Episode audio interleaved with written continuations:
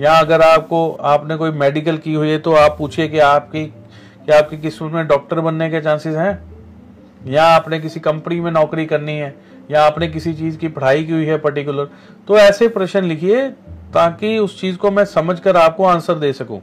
मैं आपको इसलिए समझा रहा हूँ डिटेल में ताकि आप सही तरीके से उस चीज़ को लिख सको। बात सिर्फ़ मेरे, मेरी पूछने की नहीं है, कल को आप किसी और से भी लाइव में मान लीजिए कोई ज्योतिषी बैठते हैं, आप उनसे पूछते हो तो आप मुद्दे का सवाल पूछो उनसे कि ये मेरा मुद्दा है। हम उसको बड़ी चीज़ उसके सामने रख देंगे ना तो किसी भी इंसान के सामने तो उसका आंसर देना मुश्किल हो जाएगा।